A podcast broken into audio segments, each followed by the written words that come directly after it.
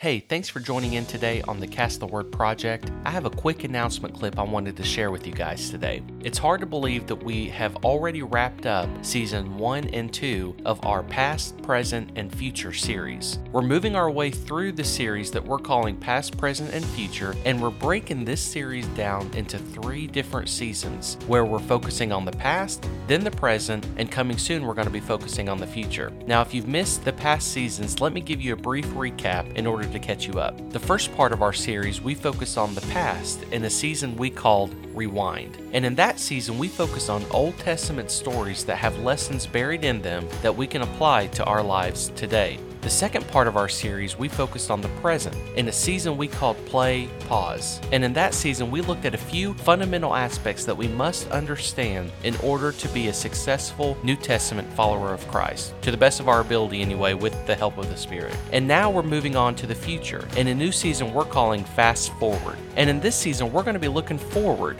on what we can expect as a follower of Christ.